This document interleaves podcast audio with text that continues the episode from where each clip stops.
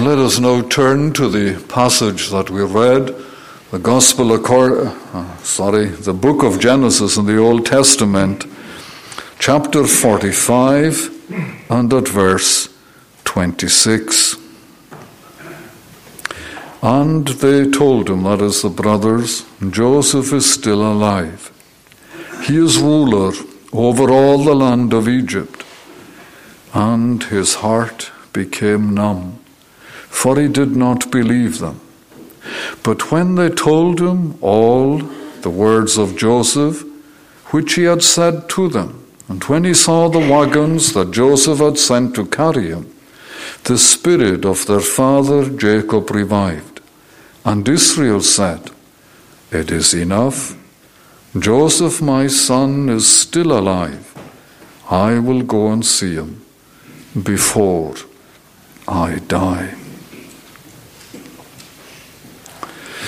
As you read the chapters that deal with the life of Joseph, you will be struck, I hope, by several important facts. In the life of Joseph, there is knowledge before knowledge. By that I mean, Joseph knew his brothers before they knew him. And that is significant because there are Although the Bible never says that Joseph is a type of Christ, there are many parallels between Christ and Joseph. And when I say that Joseph knew his brothers before they knew him, it is illustrative of how Christ knew, knows every one of us before anyone here came to know him in a saving way. And the second significant fact is this that Joseph loved them when his brothers did not love him. So with Christ. He loved everyone who is tonight a believer before you loved him. And then the third fact is this He saved them before they became aware of their salvation. Everything in the story points to that. And so Christ did with you. Before you were aware of the surety and the certainty of salvation, Christ had saved you. And the fourth thing is, he called his brothers when they might have preferred to run from him. And so we have this marvelous account of reconciliation brought about in the family of Jacob, uh, recorded for us in the chapter that we've read.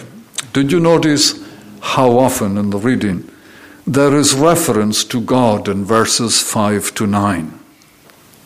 Now do not be distressed or angry with yourselves because you sold me here, for God sent me says Joseph, before you to preserve life, for the famine has been in the land these two years.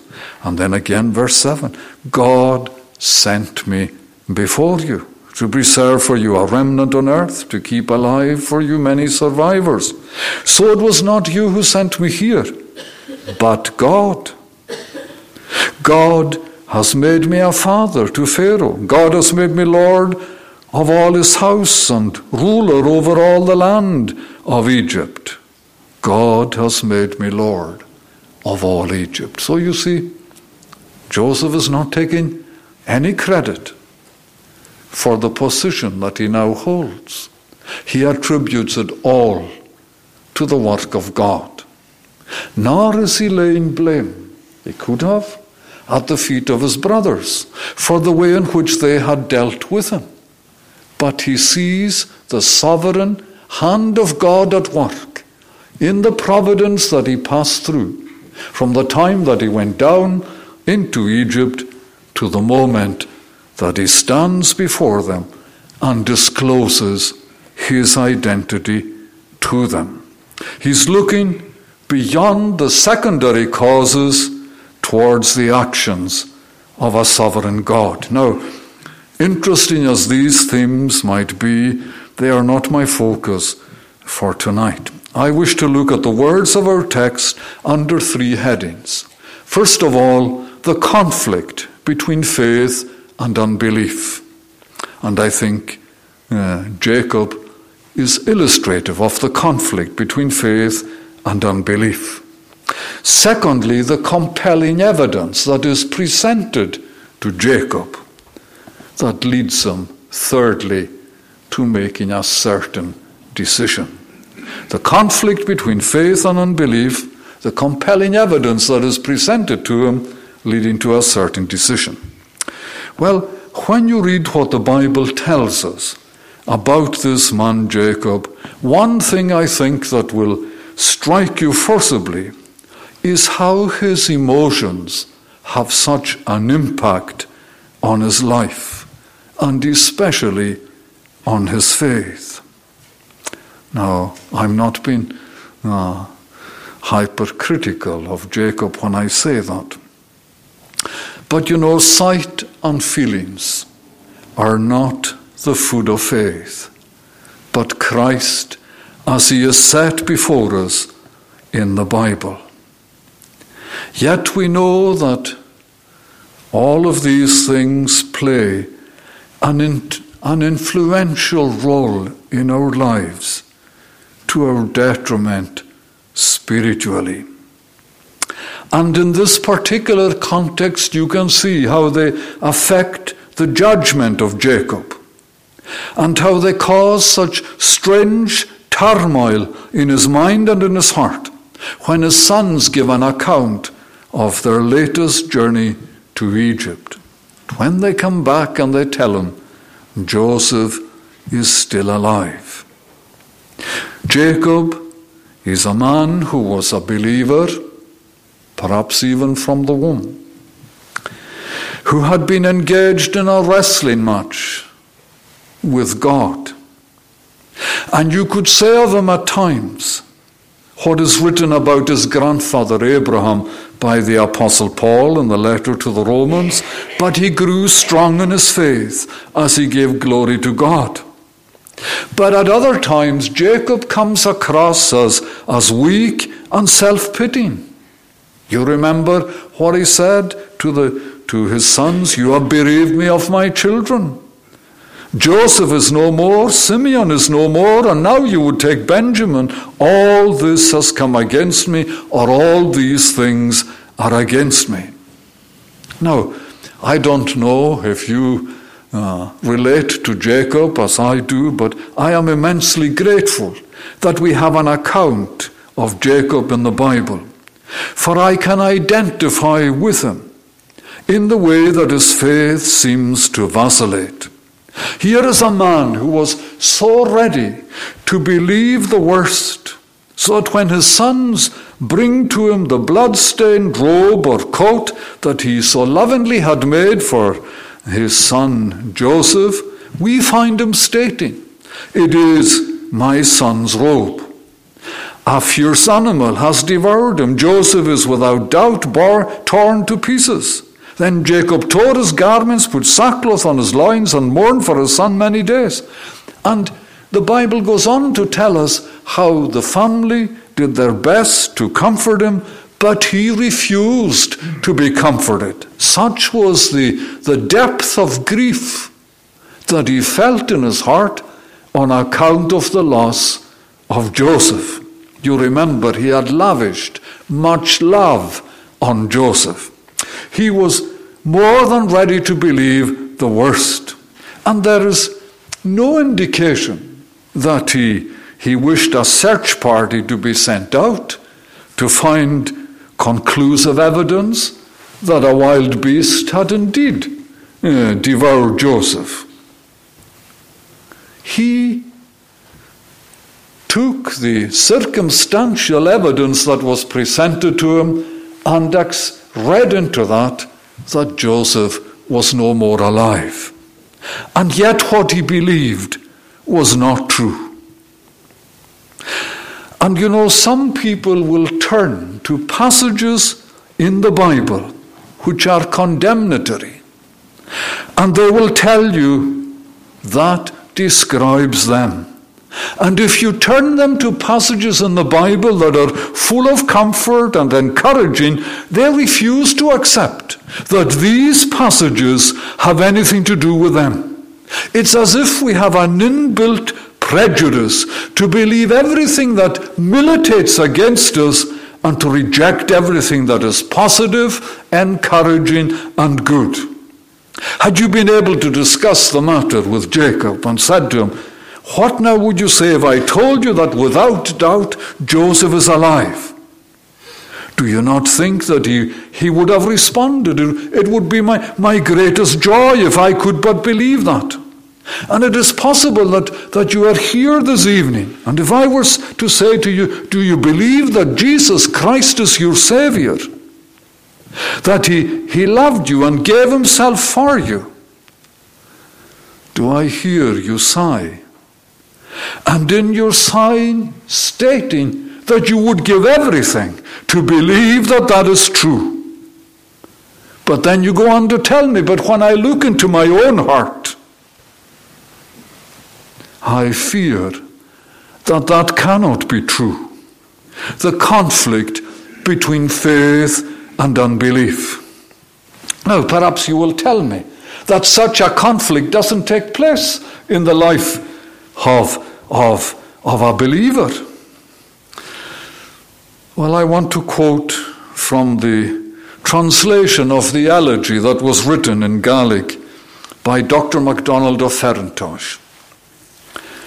It was translated into English by the late Principal John MacLeod, the one time uh, principal of the Free Church College, as it then was, and also of the Free North, minister of the Free North Church in Inverness.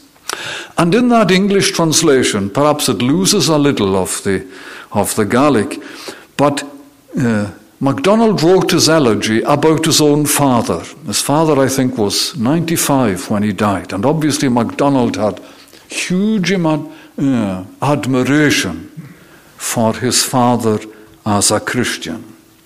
And this is what you find in the English translation unbelief, as he'd acknowledge, often came to pay him court.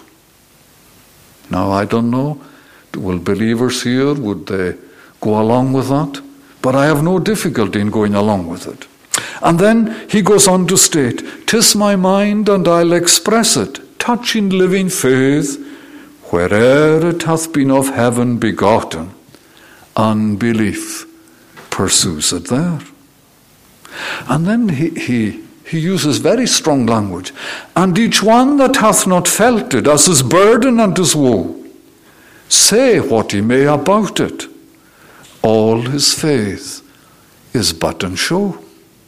Now that's very that's very strong language.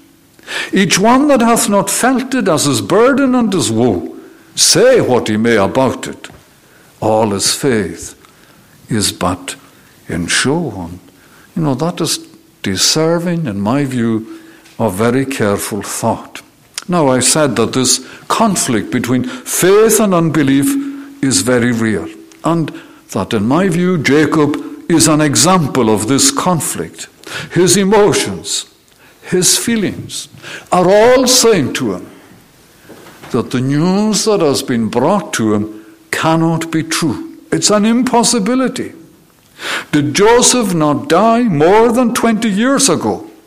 Didn't his own eyes see the, the evidence? And is that not how we tend to reason once we go down that particular road. I believe that there are believers, but as for me, and then you stop. Why? Because you tell me, I know my own heart. And you begin a, a subjective analysis of your own life. And the result is that you conclude that your spot is not the spot of God's children. Yet, yet, I say, despite your subjective self analysis, like Peter, your speech betrays you. Now, when that was said of Peter, what was intended there was that his accent betrayed him. It told that he was a Galilean. But I want to interpret that in this way that your speech betrays you, your lifestyle also betrays you. That you too have Jesus at the heart and center of your life. Now, let me take it this way. Perhaps you are here this evening and you have not yet professed Christ. Is it true of you that, like Jacob in this sense, you hear the gospel, but you have not received it? You wish you could. Notice that to the, the patriarch, the truth about his son Joseph seemed altogether incredible.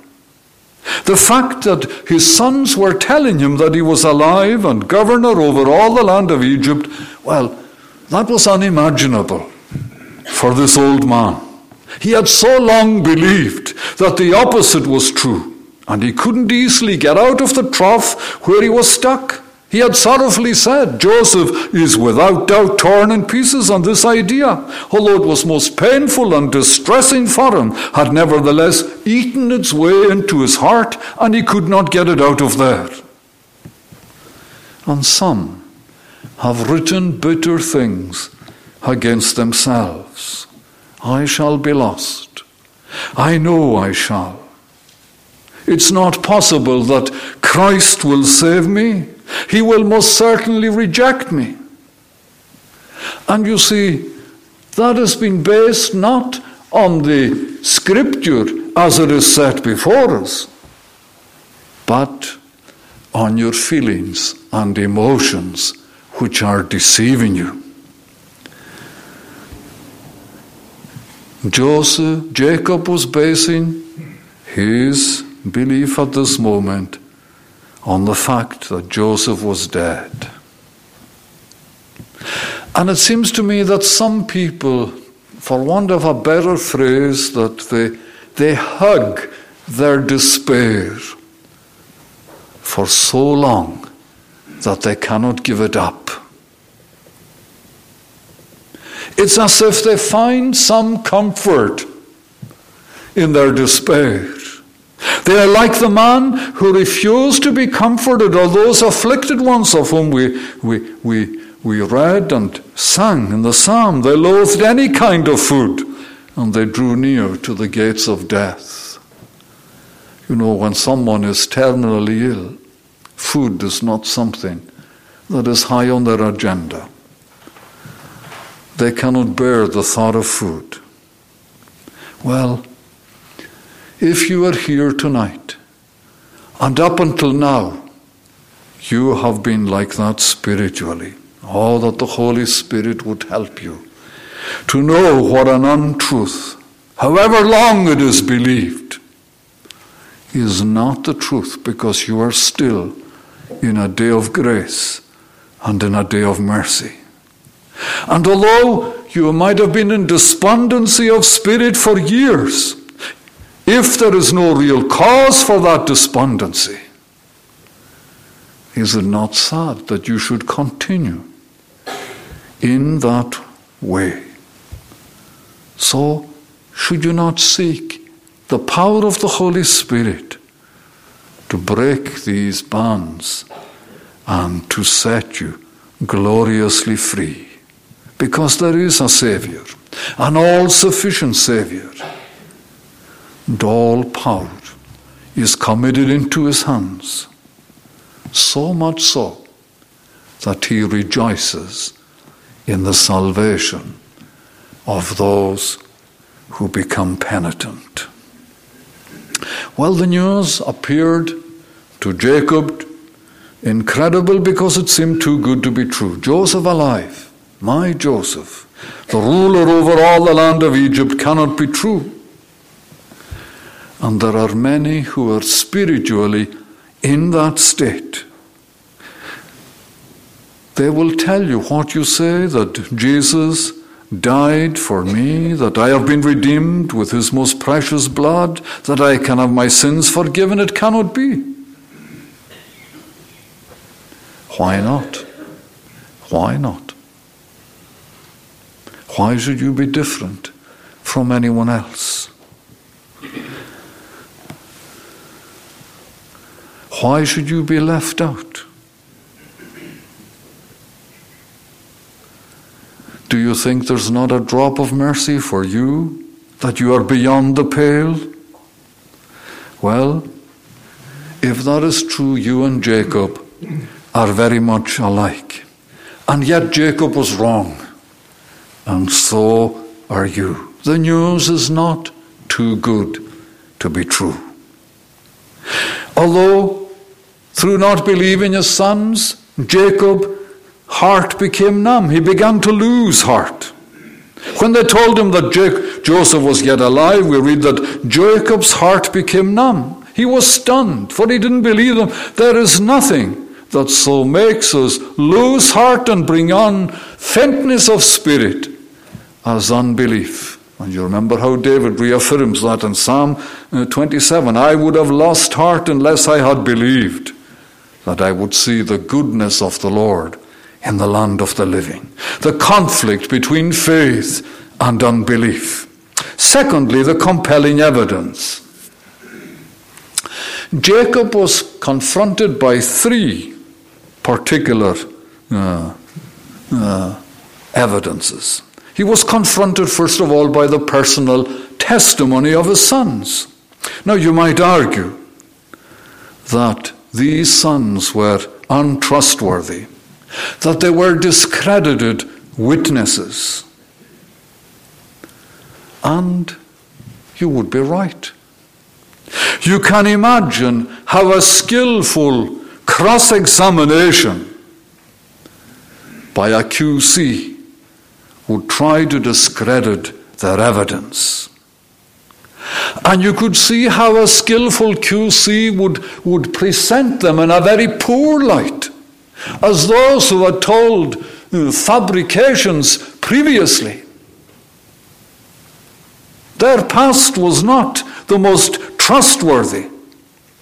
Ah, but you see, these men had just been newly forgiven.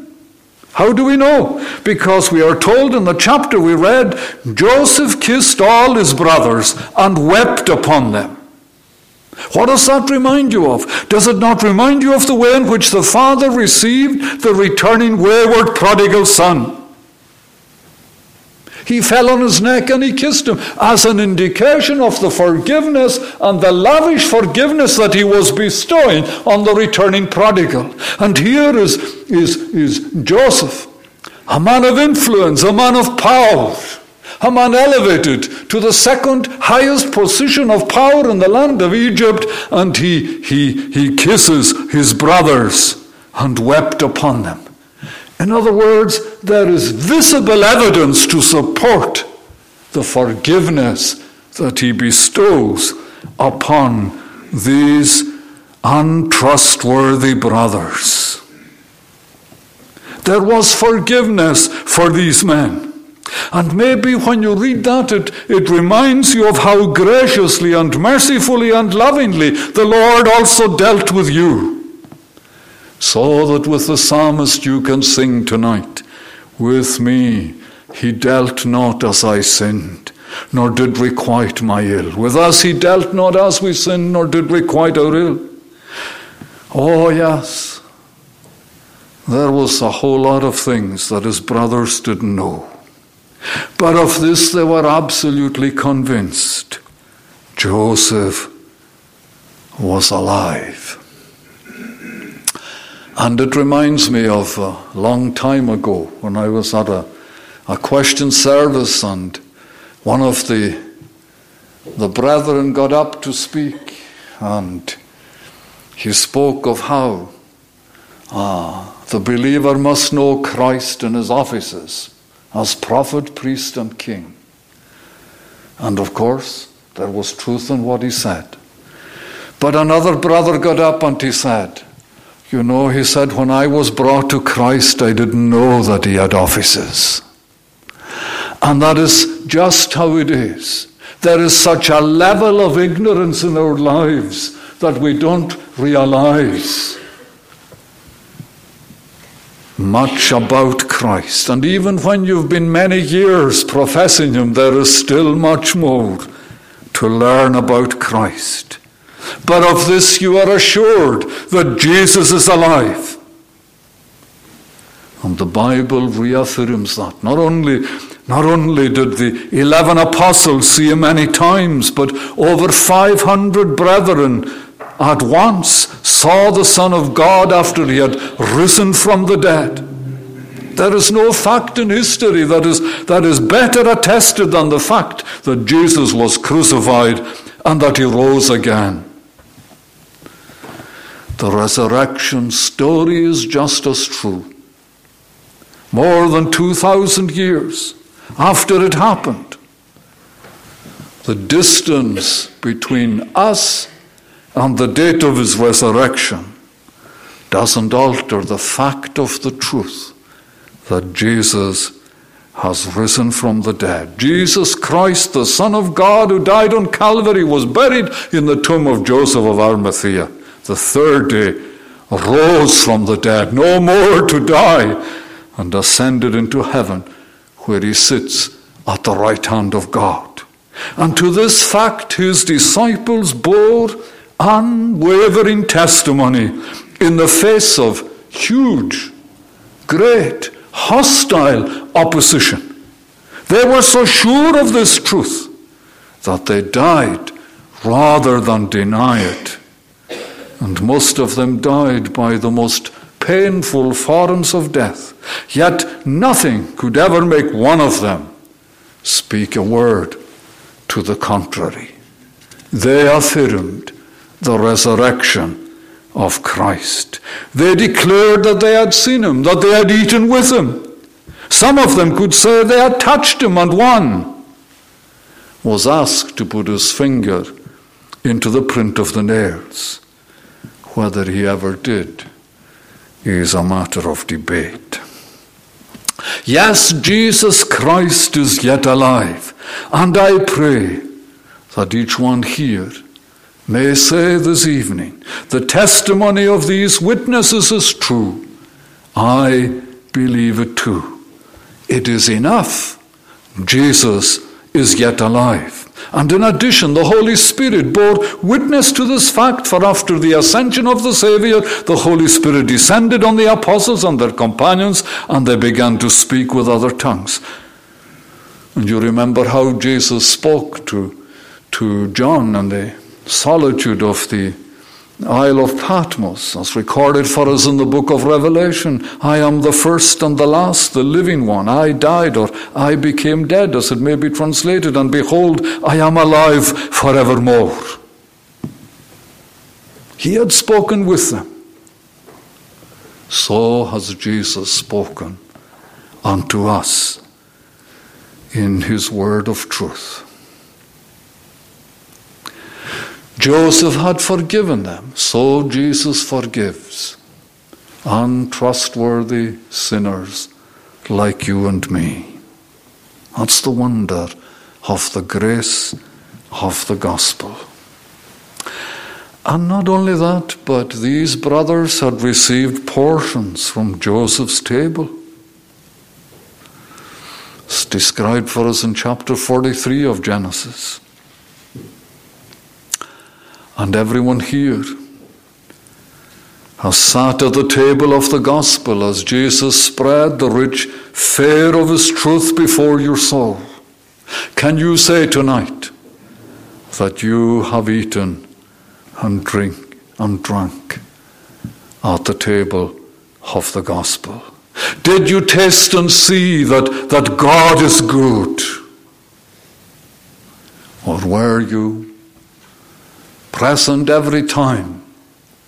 The gospel table was spread before you like a sick person with no appetite for the truth as it is in Christ. There is compelling evidence.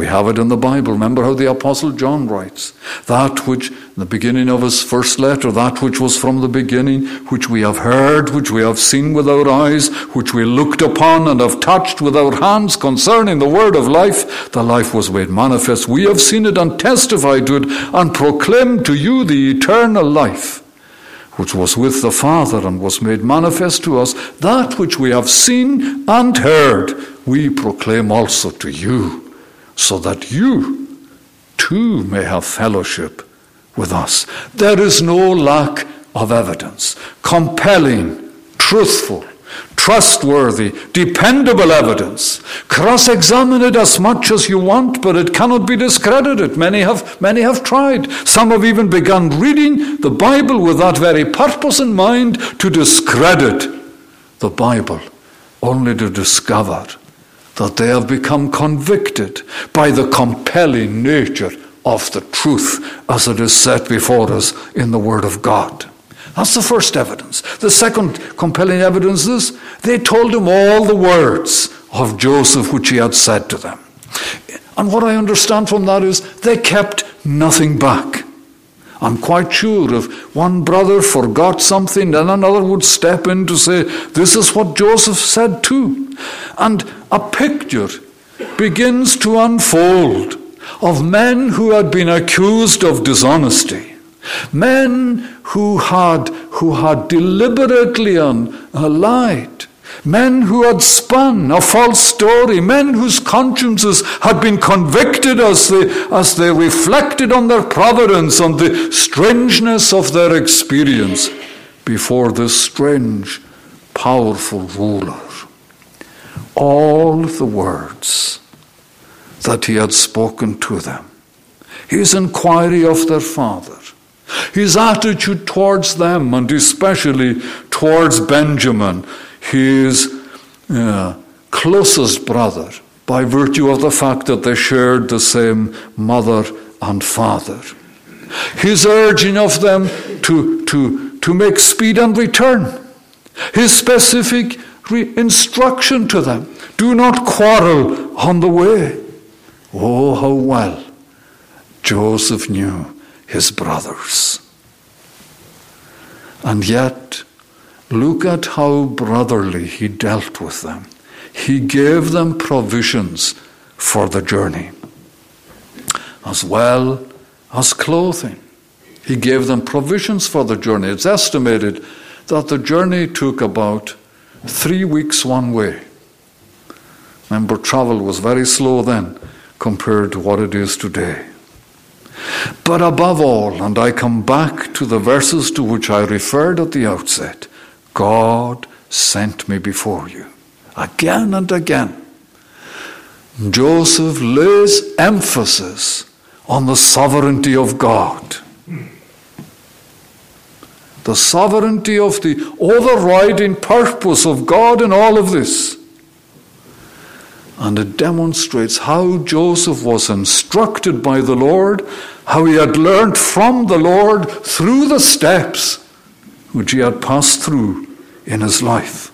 Painful steps at times, uncomfortable experiences. But in all of this, Joseph had learned that God was faithful. Well, how Joseph like these words would sound in the ears of a disbelieving Jacob. And perhaps after many a long year of being forgotten, the experiences of the past come flooding back into the mind of Jacob. What experience? Well, I go back to the time of when Jacob, uh, when Joseph used to tell of his dreams and the predictions are in these dreams.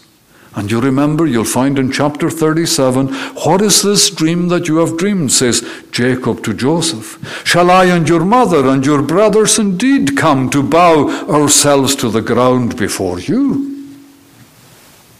And you remember how that was such a source of, of jealous anger on the part of, his, of Joseph's brothers. His brothers were jealous of him, but this is the important point. His father kept the saying in mind.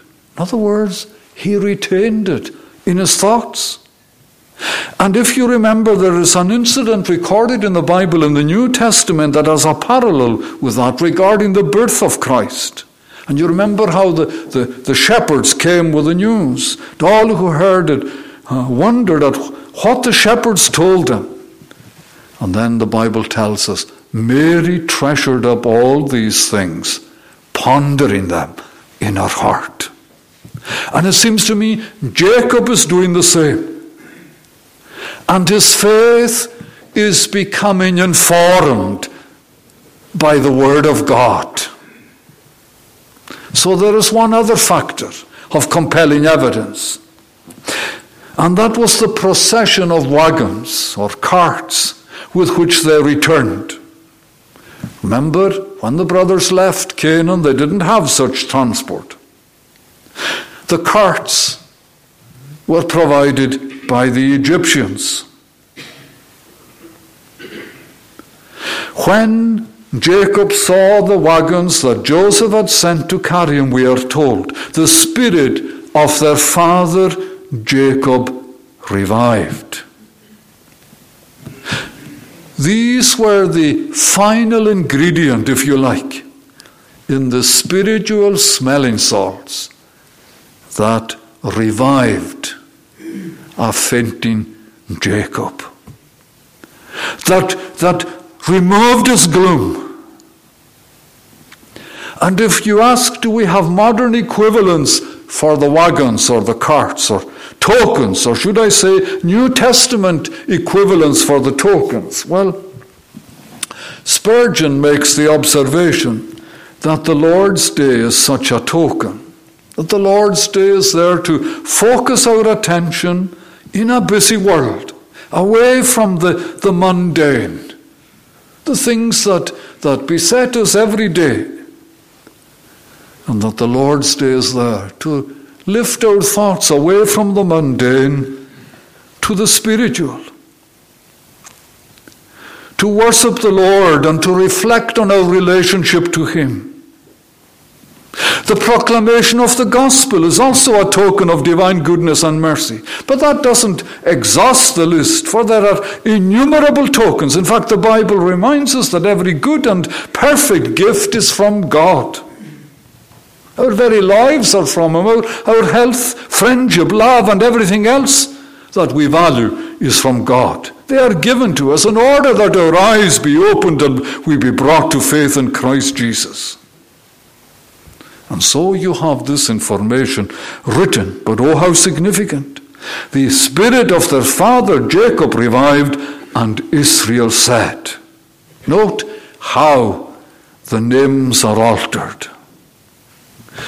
Jacob's heart was numb because he didn't believe them. The spirit of their father Jacob revived, but it was Israel who spoke. Who was Israel? The man with whom God wrestled and who wrestled with God. The man who clung in faith to God. I will not let you go unless you bless me. And you remember what the Lord said to him Your name shall no longer be called Jacob but Israel, for you have striven with God and with men and have prevailed. And so we see faith revived, vibrant and strong, implied in the language that is used here. The spirit of their father Jacob revived, and Israel said. And that brings me to my final point the compelling evidence, the conflict between faith and unbelief, the certain decision. It is enough, says Israel. Unlikely as it first appeared, I am totally convinced Joseph, my son, is still alive. I will go and see him before I die. How can you hear the note of, of, of joyous faith in the language that he employs? You see, the name Israel is the name of surrender to God. And everyone who surrenders to God are themselves inevitably changed. And do you notice it's strange? Jacob says nothing about Joseph's position or his status. doesn't say to the sons, Oh my, what a wonderful position he occupies. Doesn't say anything about that. And you see, what I read into that, the attraction for Jacob is not the status or the position that Joseph holds in Egypt, but Joseph himself. Can you hear the note of anticipation and longing to see Joseph? There's no time to be lost. There's an urgency about the movements of this elderly man. So the first verse of chapter 46 reads Israel took his journey with all that he had. The only reason that, that, that Jacob wanted to go to Egypt was because he, he wished to see his son. Yes, there was the element of uh, gratification, natural affection. But how much more so for those who trust in Jesus Christ? You know, every person here who is a mother will understand this. For nine months you carried a child. And perhaps you wondered what the child would look like. Who would he or she resemble? What would be their feature? What would be their characteristics? How would they develop? And the closer you came to full term, the more excited and the more full of anticipation you were as you wondered what would take place. And then the moment arrived, and despite the pain of childbirth, despite the fact that you probably said never again, despite all of these things, the moment you had the child, these things, they disappeared as you looked into the face of your newborn child. How much more so in the life of the believer? Christ has been formed in you. And you have been given the hope that one day you will see him. The expectation that you will see him as he is. Not just with the eye of faith, but see him, really see him. That you will have an eyeball to eyeball experience with the risen Lord. Is there not then an element of haste? Is there not an element of anticipation? I will go and see him.